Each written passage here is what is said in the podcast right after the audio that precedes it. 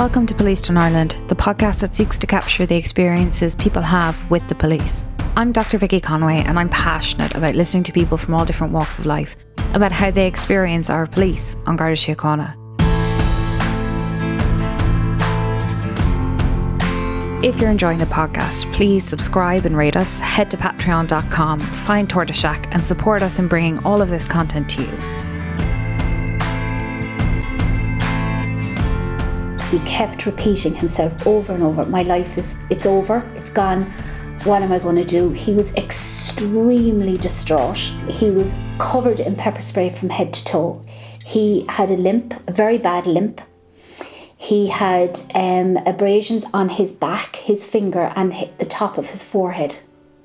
And he kept repeating himself over and over again it's over my life is finished that's it it's done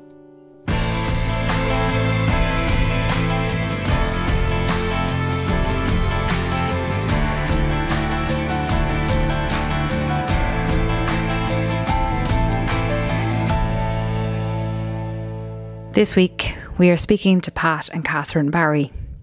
Their son Stuart died by suicide in March of 2017 at the age of 18. As they will outline, Stuart had suffered from mental illness for many years. Local Gardaí were well aware of this and had assisted the family previously. But towards the end of February 2017, while in crisis, Stuart was arrested. The family maintained that Stuart was assaulted by Gardaí and that his duty of care was breached. We've discussed concerns around the duty of care before in our episode A Voice for Niall, but Stuart's family present a very different situation of ongoing mental illness, which the Gardaí were aware of. Their story raises questions of what the Garda role is when dealing with someone in mental health crisis. We speak to Dr. Ian Cummins of the University of Salford to help explore what that role should be. Ultimately, there is a larger question of whether the state is placing too much responsibility on Gardaí, but we must still examine how they fulfil the duties they currently have. Stuart Stuart was born in 98. Um, he was a fantastic baby. He he you know got to all his milestones and he you know clever young boy going to school etc uh, full of fun loved to explore things um, always curious, really curious about everything, which in turn turned out to be quite a worry in the end. But he he was fun loving. He had a fantastic personality, always joking around, and extremely mannerly and very um, everybody loved Stuart. Everybody had a great time for him. You know, he had ambitions. He loved flying. He uh, loved the water loved fishing, kayaking, um, had absolutely fantastic summers um, in Caherdaniel, made great friends down there. They now do um, kayak racing every year in memory of Stuart, which is which is great. You'd want to come over, with you. You couldn't. You couldn't if you were trying to get away on your own, like Stuart came for meals, us came away for weekends with us because he'd be climbing out the window with his bag packed, watching you, and um, you just, you know, he wanted to be with you all the time, and um, I always looked at it as a privilege that he wanted to spend so much time with us. You know, even though at times like. you thought it was a pain in the ass. I remember the time I ran a leg of the marathon now and we were all meeting for a meal and like everyone just expected to see Stuart with us anyway because that's the way it was. Catherine's mother died when Stuart was 11. She had lived with them for eight years and she and Stuart had been extremely close. The impact on Stuart was immediate and drastic.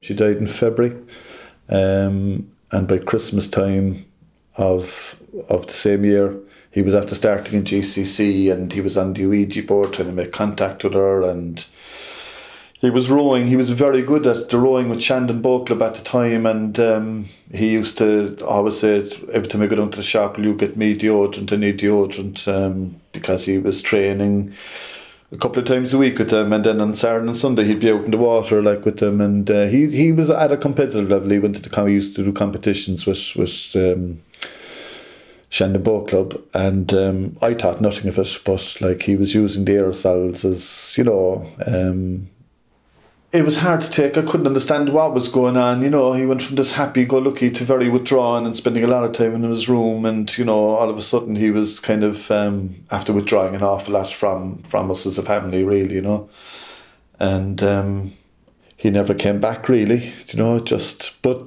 like tried everything at the same time, and you know, he like everything you put something up in front of him, or you know, I couldn't fault him as regards engagement and he would talk to you about a lot of things, you know, um, and he still used to get up and function and go to school. And but I got the phone call from the priest and the counsellor this particular day to say that um, there was signs on his he'd slide robes in his bedroom. They're literally paw marks, but he was completely psychotic. He said that you know that he wanted to know what they meant. That he was he read it that he was to take his life down the woods and.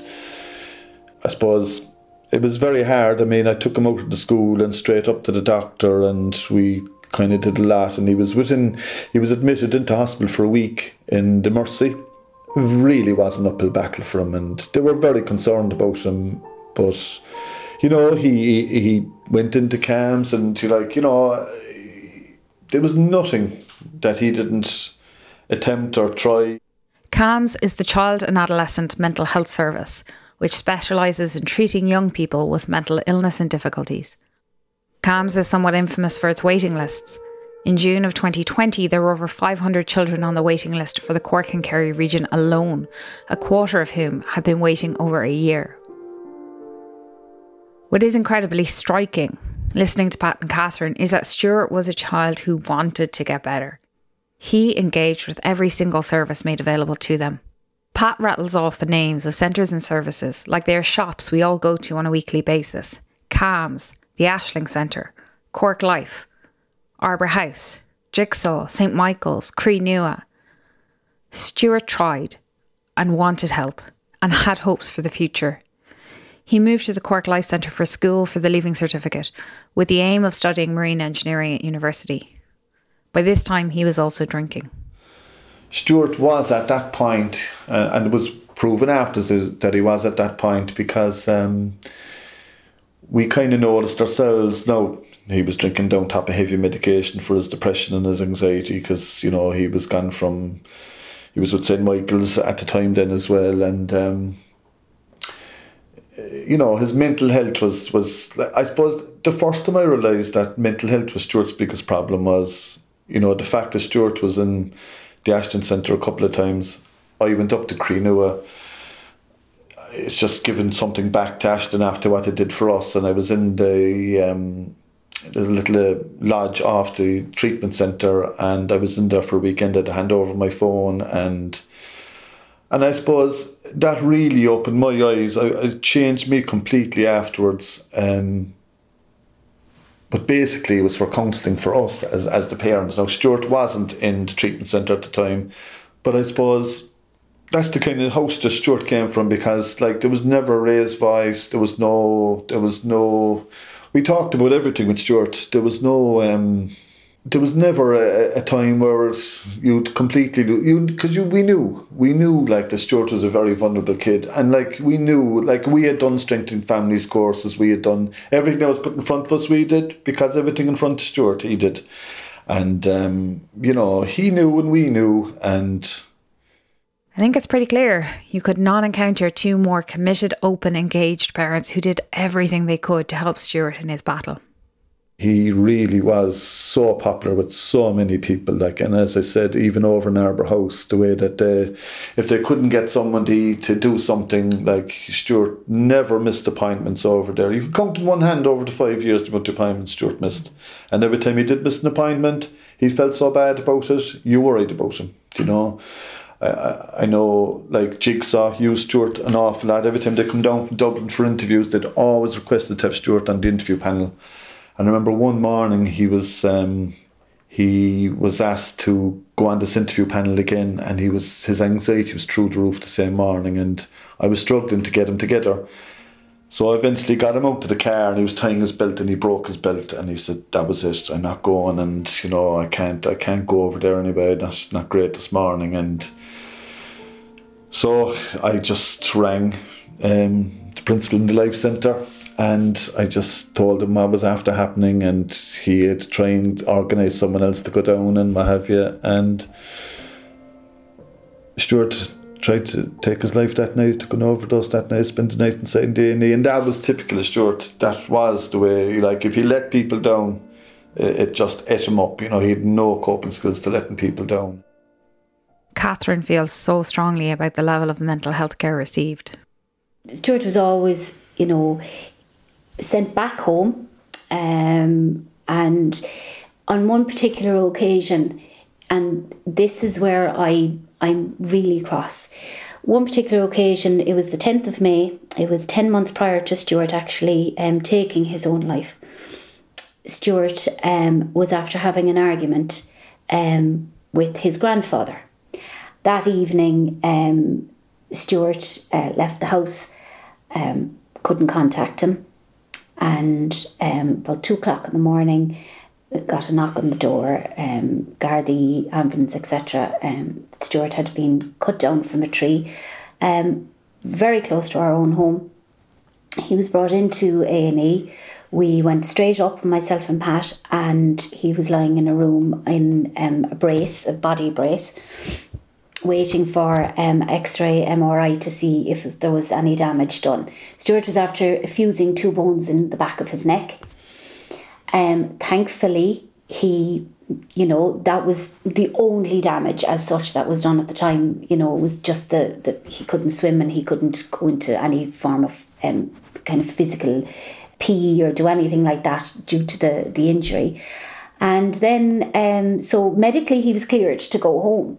Um, but we had to wait for um, doctor to come and talk to Stuart and to talk to us. We both had to attend because he was still under the age of 18. He was 17 at the time.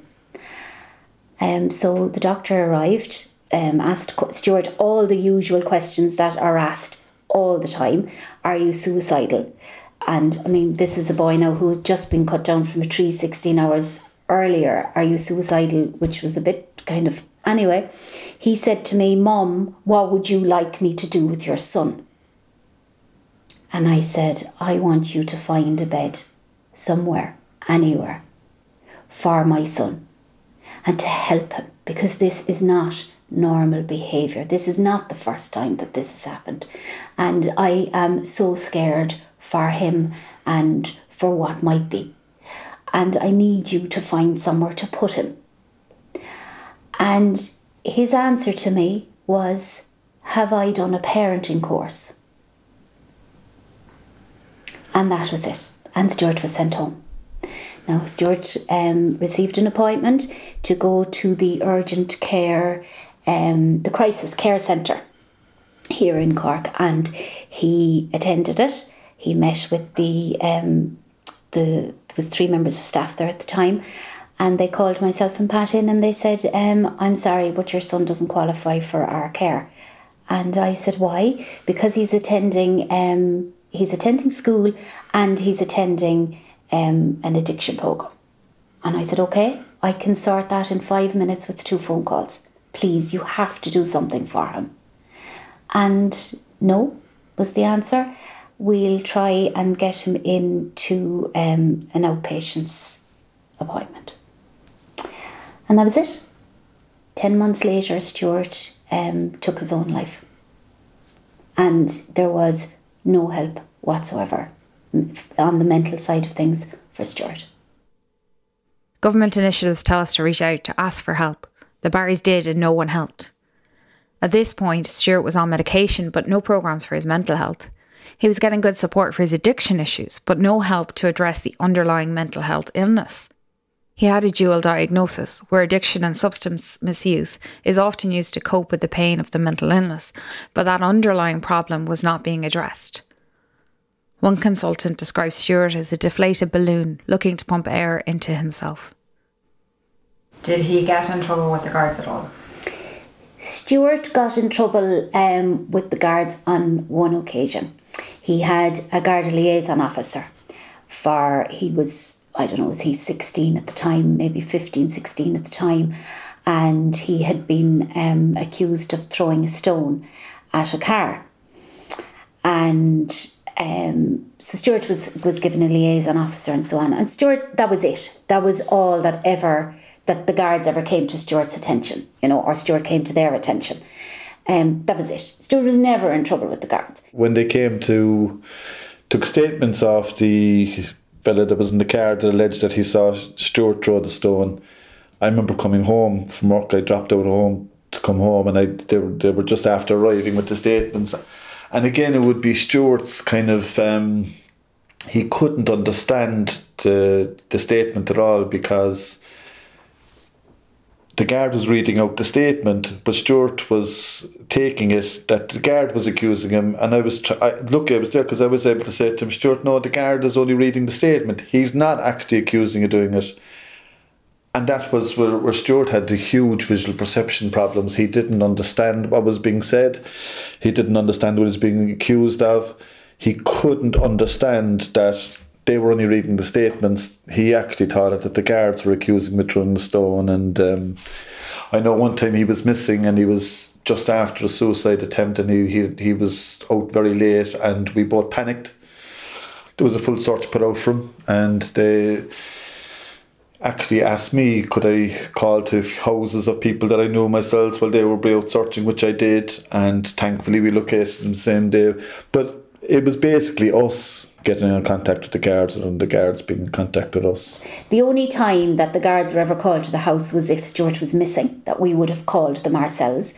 When he left the treatment centre, we would tell the guardie, the, our a local community guard, that Stuart had been discharged due to um, you know, a suicide attempt.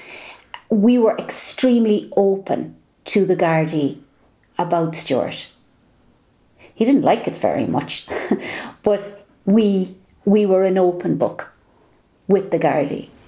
My, like we always had a good relationship with the guards. Stuart was popular with a lot of the guards, to be fair, because they all knew he was genuine in his problems. Do you know what I mean? Um, so I couldn't say it was a bad relationship because we were an open book with them. Now, as Catherine said, Stuart probably didn't like a lot of that, and we were so open with them, and you know, um, but like you know, he, he was well got with the guards himself, though. Do you know what I mean? There was no, um, there was no trouble with the guards. Like they were always extremely helpful, and you know, and always did the best that they could in in whatever circumstance was was given to them.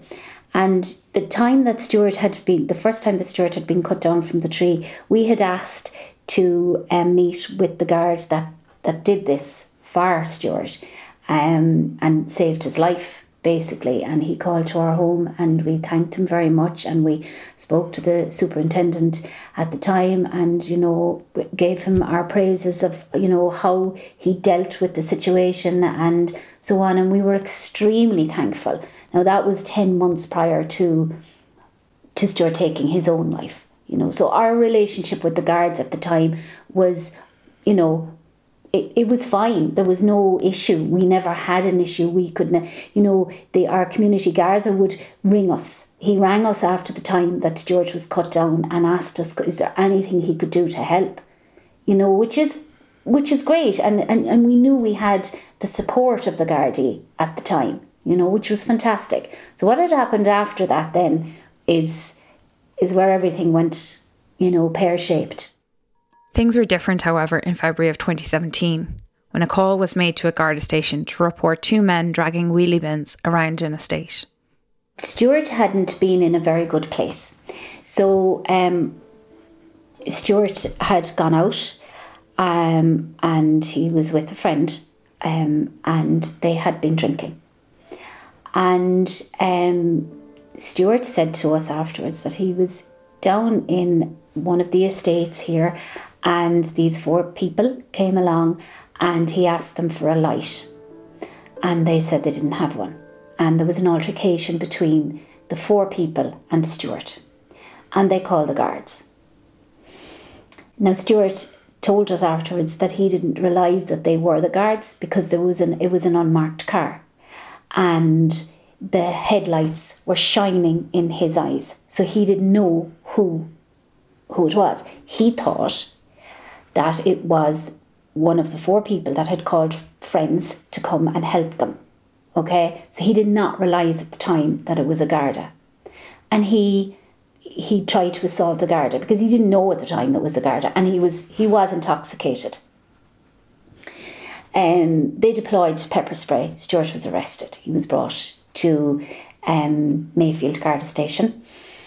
And um, Stuart came home at five o'clock and he kept repeating himself over and over My life is, it's over, it's gone, it's over, I can't do this, my life is finished, what am I going to do? He was extremely distraught. Um, he was covered in pepper spray from head to toe. He had a limp, a very bad limp. He had um, abrasions on his back, his finger, and the top of his forehead. And he kept repeating himself over and over again It's over, my life is finished, that's it, it's done. Um, so I just I tried to calm him down. I said, you know, Stuart, go in, have a shower, get into bed. I said, we'll talk about this after a good night's sleep. Now he didn't seem drunk or anything to me. He was in a very distressed state. So um, on the Sunday, Pat brought Stuart to the um, to the Mercy to um, for his injuries, and he ended up on a leg brace, and he had only thirty percent movement in his leg, and the abrasions on his back were quite nasty on his forehead and he couldn't bend two of his fingers. It was like as if there was cement in a cut in his fingers. Um, so when we got talking to Stuart and he had kind of calmed down, he handed us an envelope, a piece, a corner of an envelope with um, the sergeant's name on it and a telephone number. So that's all that was given to Stuart was a corner of a brown envelope with the sergeant's name on it and a telephone number. And he said that he had to go back on Thursday to be interviewed by the sergeant, which was fair enough. Um, in the meantime, he was very withdrawn in himself. He was, you know, we were trying to reassure him that we would do the best we possibly could for him to make sure that, you know, everything was dealt with properly. Stuart when arrested, was detained for two hours. I asked his parents how he, with his illnesses, would have coped with that detention. Stuart wouldn't have coped whatsoever in that situation.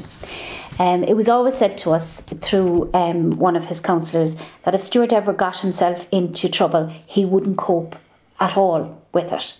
You know, um, and from a report, Stuart Stuart was very agitated at one minute. He was extremely apologetic the next minute. Stu- to read the situation you you know anyone really would know that this this boy is very distressed and needed some form of medical attention which was never offered to him um, Stuart was not able to cope with that situation whatsoever, being put into a cell, being arrested and being put into a cell. Not at all. And he always said it himself, as well as his counsellor. And was there any risk assessment conducted? There was no risk assessment conducted, nothing. Um, as far as we know, they checked the pulse system to see was there any outstanding bench warrants or anything, and there was nothing. Now, bear in mind the Stuart had been cut down 10 months prior to this. So, why did they not know that Stuart was high risk? You know, where is the communication in all of this? So they let him, they let, they let Stuart down in a way that there was no duty of care given to him, there was no risk assessment done to him, there was no medical attention given to him. For the Barrys, this is key. The Gardaí had direct knowledge that he was unwell and was high risk, but did not seem to bear that in mind in their care of him. As we've discussed before, as long as someone is in a Garda station, the Gardaí have a duty of care, of actual care towards that individual. And what's particularly hard to bear is that a slightly different response could have had a big impact. It was actually, you know, um, a decision made with his councillor over in House that, you know, first chance we get, we need to get Stuart sectioned. But really, you need an opportunity, you need the right moment to do something like that, you know, just to do it like without a reason to do it is, is, is, is hard. I think there was an opportunity lost to get Stuart section that night, if I was to be quite honest with you. Um, most certainly, that's what would have happened. That's what we would have requested. Um, because, you know, as Catherine said, look, 10 months previous, he was after fusing two bones in his neck. He was, he was high risk. He was high risk, and his solution to every problem, unfortunately, was suicide. Um, he did not have coping skills at all. So a situation like that would have been hugely traumatic to Stuart.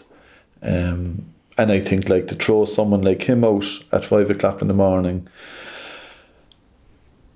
not knowing how he was going to get home, you know, it's a good couple of miles away from his home to, to, to you know, I just think like, um, for me personally, very disappointing, you know, um, especially as far as I was concerned, that the only reason the Stuart would have been known to the guards prior to all this really was mental health issues, and you know should have been well well documented with them. Like, and I, I, I really struggled to understand how they wouldn't have known who he was. You know, um, I mean, especially as one of the guards is is is living close by, he would have known Stuart. Like, as far as I'm concerned, he would have known Stuart well, that was very disappointing because I do think like it was an opportunity missed. Look, you know who knows, but like, he definitely, we definitely feel we should have been informed that he was above there at the time. You know, and again, it was me had to ring them when he came home. Um, I rang them on the Saturday morning uh, or the Sunday morning. Actually, I rang and just to find out what happened. And like it was said to me about, you know, like he was arrested for this, but we do think, you know, there was other things as well about damage to cars. And I was just thinking, oh my God, like if them things were said to Stuart, that would fully, I'd fully understand where he would be so polite one minute and so agitated the next, because he would have had no understanding of that. And he would have gone from being polite then to being accused of something else that he would have you know, it, it, was it was no doubt was a very traumatic experience for Stuart. What happened that night above in the station. Would he have been able to understand what was being told to him that night? I would say no. I would say no. I would say he wouldn't have been able to break that down at all. He wouldn't. Um, he wouldn't have understood it at all, especially especially when they were throwing other things at him that had nothing to do with the reason he was arrested, he would have um, he would have been completely at a loss. I, I feel. This is important because, as we've discussed before, Gardaí have to communicate both your rights and what is happening in a way that the detainee understands. Where is the duty of care with this person? Okay, he turned 18. That doesn't mean anything. Turning 18, that you're an adult now, are you really? Are you really an adult now if you have mental health problems? You know, surely, of God, somebody would have known that they cut this boy down 10 months prior. Why was that not? Is there a lack of communication there? Obviously. We we went up on the Thursday. He had this piece of paper, and you know he was to go up on the Thursday to meet the sergeant that was on duty. Um, the night he was arrested, and he was out sick and the sergeant that was with him, uh, they were filling in for him, kind of was kind of I, I felt read the situation well. Like he kind of reassured Stuart that you know that there was no charges pending. Like you know the worst he'd get was an adult caution, and that was depending on what the probably the commissioner uh, or, or the superintendent uh, and not not the sergeant, but he said, you know, we'd have to wait to see what he'd have to say about it. But like worst case scenario would, would have been an adult caution. And um, I felt Stuart kind of left the station feeling a little bit better on himself. So they had the meeting in the Garda station on Thursday, but because the necessary officers weren't there, they had to return to the station on the Sunday. Look, it, it wasn't good for him knowing that he had to go back up under on the Sunday, and um, he would have had that worry again. Like whatever way he was kind of reassured on the Thursday, the rug was pulled underneath him again when he had told he had to go back up on the Sunday to meet the sergeant. So, like, you know, it just, it was a short stay of execution, really, for Stuart that, you know, whatever way he was reassured, he still had to go back up on the Sunday to meet the sergeant in question. And, you know, it, it wasn't ideal for him. Stuart came home on the Thursday and he went straight down to his brother and he said, I'm not going to prison, I'm not going to prison. And then on the Friday, he left the house, he came back, he sat down with me, he watched a film, his form was good enough. Um, on the Saturday, he left at 7.30 and he said to me, Mom, you were never meant to get the knock on the door. I'm sorry. Now, what he meant by that was through all the um, the addiction services and all the programs that he'd been in that we all attended, myself and Pat and Stuart, my fear was always getting the knock on the door to say that Stuart had gone, that he was dead. And that's what he said to me leaving at 7.30 on the Saturday evening. You were never meant to get the knock on the door. I worried terribly for him that night. And on the Sunday, he hadn't returned home. We went to the Garda station on the Sunday to meet the sergeant in question and another Garda. We told them that we were extremely concerned for his well being. He hadn't returned home, that his mental state was not good, and it hadn't been all week he had um, I showed the, the sergeant in question the pictures I had of Stuart and um, the abrasions on his back, his head, his finger, the leg brace, etc. Um, it was dismissed as being burns, which was ridiculous. And they said that they'd um, send out a search party, that they'd send Gardaí out, we'd give names of friends, etc., and so on, which we did just before nine o'clock, we received a phone call from the station to say that they hadn't um, found Stuart and um, we should start thinking about putting a search party together ourselves. They weren't going to put the search party together. That's what was said to us. Pat finds Stuart himself the next morning, close to home this whole thing could it have been avoided? Nobody will ever know that. But there could have been care given to him when it was needed. And it was clear he needed help, and we tried everything we possibly could. But it was just the straw that broke the camel's back. To be treated the way he was the week before in the station, and it just the lack of care and the duty of care and mental illness and policing are inextricably connected. At least a third of those the police interact with have a recognised mental illness. The intersection is very significant, whether it's dealing with a person who is suicidal or violent, trying to question a suspect who is highly suggestible, or dealing with a victim who's suffering from PTSD. Mental illness intersects with all aspects of police work we really need a range of interventions because obviously the ideal is that people would not reach crisis. Now that's completely unrealistic. Dr. Ian Cummins is a former mental health social worker who now researches policing responses to mental health at the University of Salford. He spoke to me about the policing of mental health. In terms of a range of services, um, to start with, we need um, better mental health literacy, if I can use that term, education around mental health, a whole range of support services, community based services, uh, improved inpatient psychiatric care, and so on.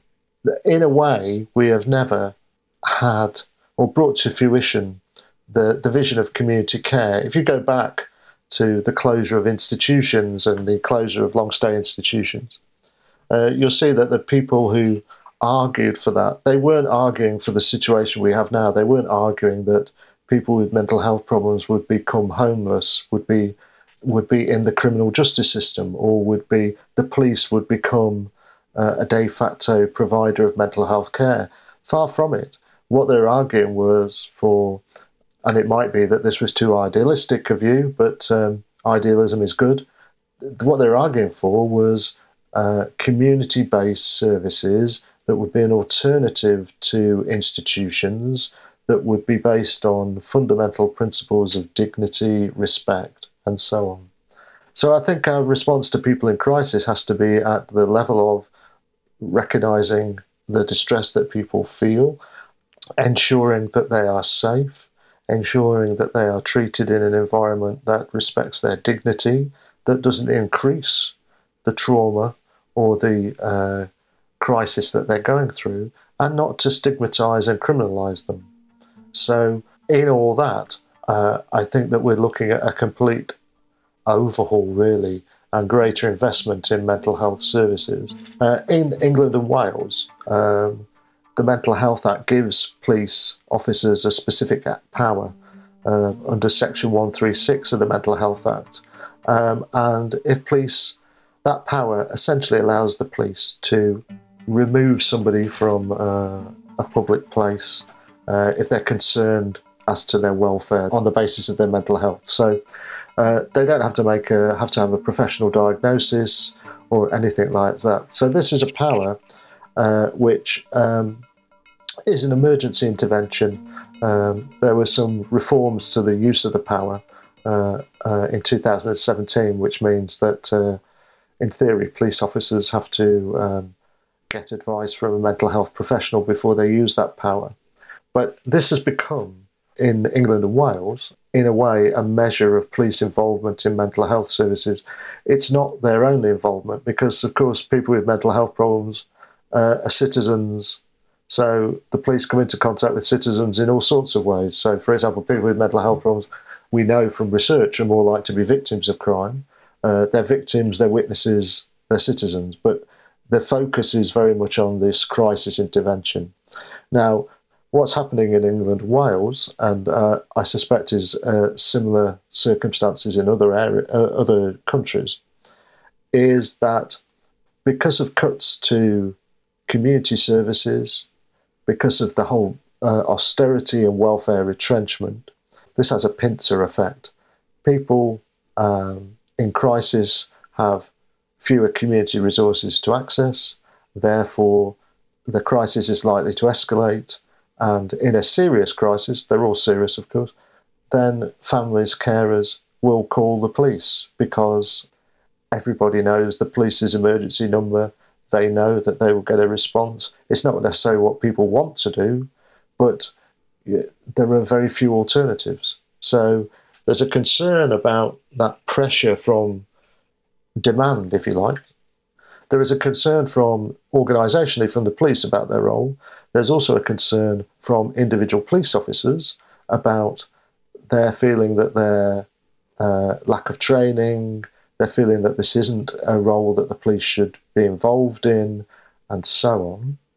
And then, as importantly as this, for families, carers, uh, people who are in crisis, uh, police involvement is is almost inherently stigmatizing this isn't this isn't critical of individual officers who, if you look at um, the limited research we have around people's experiences of uh, police interventions when they're in crisis, often people feel that the police have given a uh, an appropriate and supportive response, if I can use those terms. One of the key questions is who engages with these individuals and how trained they should be. In many jurisdictions, crisis intervention teams have been operating with increasing effectiveness for a number of decades. The aim of these is to develop a safer, more understanding response to people in crisis. The model has been replicated across many parts of the US, Canada, and Europe. There are a number of strands to a crisis intervention team response. Interdisciplinary training for both police and mental health professionals is a key step so that all involved have the familiarity to recognise the problems and know who is best placed to deal with it. Police, mental health responders, and social workers have different skill sets they can bring to the situation. Secondly, there is the availability of teams to respond to a crisis 24 7 with these interdisciplinary experts on site.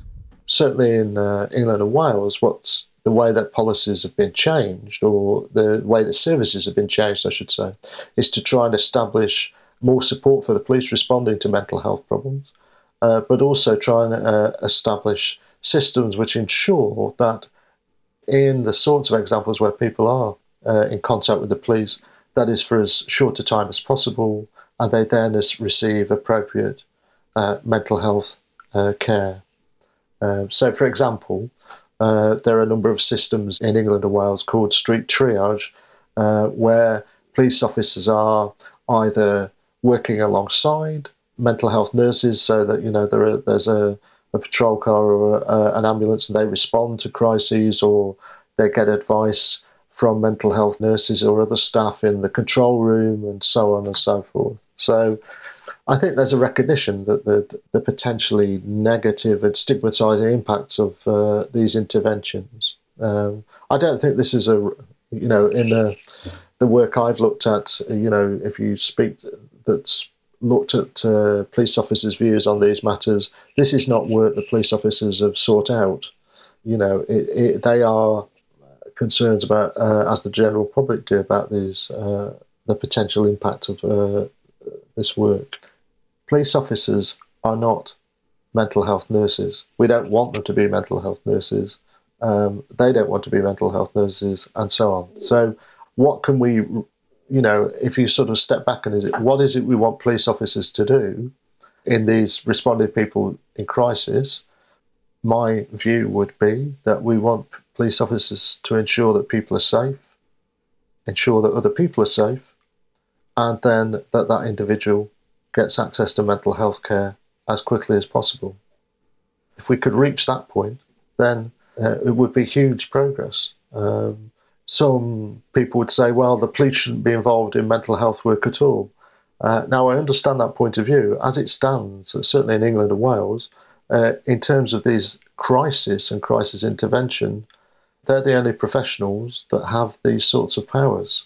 So we would need very, very significant changes. We'd need a whole new system.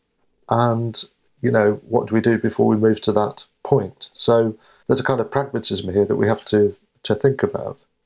One of the interesting things over the summer in uh, response to Black Lives Matters uh, movement uh, and defund the police is actually what the defund the police uh, perspective really is asking for is greater investment. One of the things it's asking for is greater investment in social community services. Uh, now, in some uh, some uh, areas in the states, they've removed the police from mental health work or attempted to. And actually, I think defund the police um, is a perspective that we should consider more in terms of mental health work because uh, what it's arguing is really that we should be investing in community services and the police the, the police are being asked to they're being asked to deal with the problems that uh, and retrenchment in the, the problems that austerity has created this has long been recognised in Ireland the Barr Tribunal in 2006 was clear that An Garda Síochána should assess its training on mental health, its ability for urgent consultations with medical advice and assistance, as well as the availability of psychologists to respond. The report of the Joint Working Group on Mental Health and the Police in 2009, which was co produced by the Mental Health Commission and An Garda Síochána, noted that cooperation was best for all involved, including the police. It reported that interagency cooperation resulted in better outcomes for service users, including less frequent use of restraint and restrictive options of care, increased understanding of illness, enhanced respect for the person in crisis, and a reduction in the stigma associated with mental illness. It specifically called for a feasibility study of joint crisis intervention teams to be conducted, naming the HSE as the responsible agency. The limitations of existing community health teams on a 24 7 basis was the primary inhibitor, and so the responsibility lay with the HSE to address this. In 2018, the report of the Commission on the Future of Policing found that this recommendation had not, nine years later, been implemented. The Commission made even stronger recommendations noting that, in practice, the majority of police time in Ireland and elsewhere is spent on harm prevention, providing service to people with mental health and addiction conditions, homeless people, children, elderly, and other at risk. It stated that multi agency crisis intervention teams should be established in all police divisions with round the clock response and information sharing capabilities. Every opportunity should be taken to co locate emergency services with police at divisional level and mental health and social work teams should be available 24 7. That none of this has happened after all of this time is a damning indictment on our response to mental health. It is heartbreaking for families like the Barrys to swallow this pill, who have turned to the police for help because there was nowhere else to go. It's also unfair on our police, who are being required to deal with situations which go beyond their professional capacity. After Stuart died, the Gardaí did not get in touch after that, which I found extremely peculiar, was the fact that for the suicide attempts that Stuart had made prior to all of this, we always got a phone call from our community Garda or the station to say, you know, are you okay? Can we do anything for you, etc. The same people can't look us in the eyes anymore. They didn't complete their job properly. Um, embarrassment, you know. Um, many different ways that you can interpret that.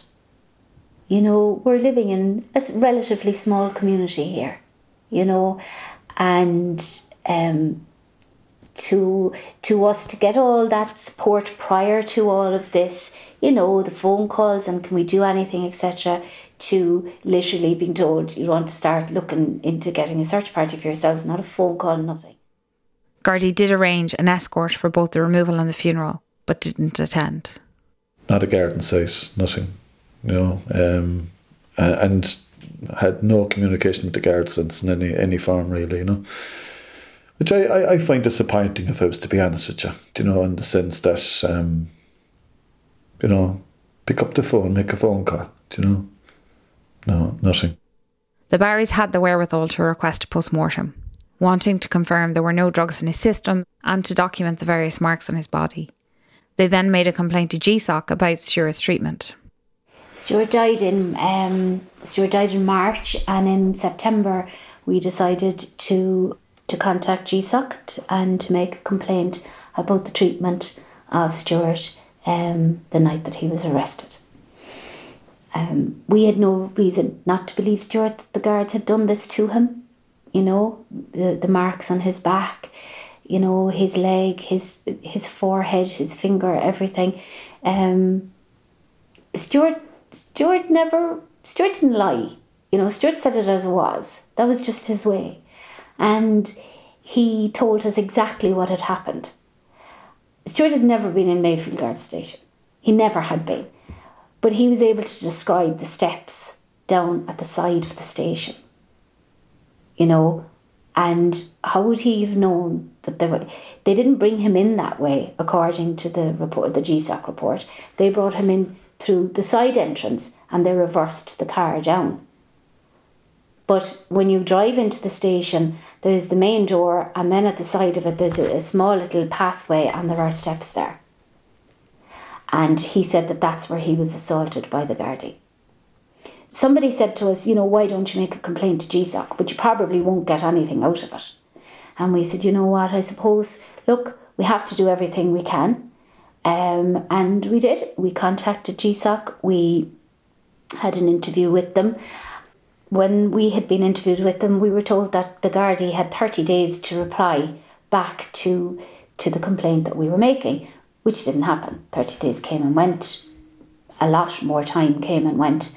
And eventually, it was December the following year that we met with GSOC with their final report. Their conclusion was that it was alleged that Stuart was assaulted at Mayfield Garda Station on the 26th of February. Statements have been obtained from all Garda members who interact with Stuart on the night.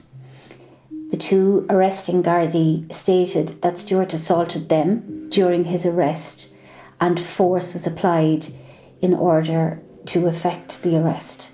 There is no CCTV footage located at Mayfield Garda Station and no independent witnesses are available. Medical evidence suggested the injuries were not consistent with blunt force trauma. All Garda member deny that Stuart was assaulted during his time in custody. Both Gardaí and the sergeant all stated that Stuart was extremely apologetic for his behaviour and appeared genuinely remorseful. The investigation has been unable to identify significant evidence to support this allegation. Despite a direct claim of a lack of medical care and legal assistance, There is no mention of mental health in the report at all. It is alleged that the treatment of our son breached the standards of the treatment of persons in custody regulations and the European Convention on Human Rights Act, including, among other things, the lack of medical and legal assistance. There is no record of Stuart having any injuries that required medical attention during his time at Mayfield Garda Station. The Barrys feel there are a lot of loopholes in the report. I'm not one bit happy about the findings. There is a lot of things in in the whole report that don't add up to me. You know, and at the beginning of it, it you know, Stuart was um, he would be aggressive and then apologise for his behaviour. He asked for his e-cig. We had asked to get to for his e-cigarette and his guard identity card to be returned to us, which we never got back from them. They told us they had them, but they never gave them back to us. To this day, we don't have them. There's no CCTV footage. That's very convenient. You know, there's a complete lack of communication in that Garda station. Where was their duty of care given to Stuart? Stuart was sent home with a corner of a brown envelope with the sergeant's name and a telephone number on it. You know, why did they go to the four people who had, you know, said that Stuart assaulted them? There was four of them there, there was one of him. Why did they go down after Stuart had deceased looking for statements? Why? For what reason? There are a lot of unanswered questions there, and there are a lot of things that need to be changed, in my opinion, going forward for any parent that would have a child who is um, mentally challenged. The lack of external communication and the lack of risk assessment are of particular concern to the Barrys. Is that right? I'm not a doctor, I'm not a nurse. Okay, I'm his mum and I know what's best for him, you know, at home here and so on, and I can look after him as best I possibly can. But there's no help there. There should be somewhere for them that a parent can bring a child to and that they're not involved in a normal A&E situation and the Gardaí when they're making arrests like this I mean Stuart was Stuart his name isn't even on the PULSE system but that doesn't mean it shouldn't be there his name should be there because they cut him down from a tree 10 months prior to that. Why? Why was that not put in? Then they'd know exactly that there is a there is a problem here. We need to call his parents. We need to get him medically assessed. Just because he they looked that he did ha- not have any injuries, he had a major injury that they overlooked. And to me, all of that has to change before there are more people in the situation that myself and Pat and our other two children are in. There was a lost opportunity for us to get our son sectioned and to get the help that he really, really needed at the end of the day. Do you, do you blame people? No, you, you can't point the finger of blame at any one particular person but you know what? You put your faith in, in the Gardaí that they do their job right. But to me, that night, their job was not done right. And now we don't have our son here.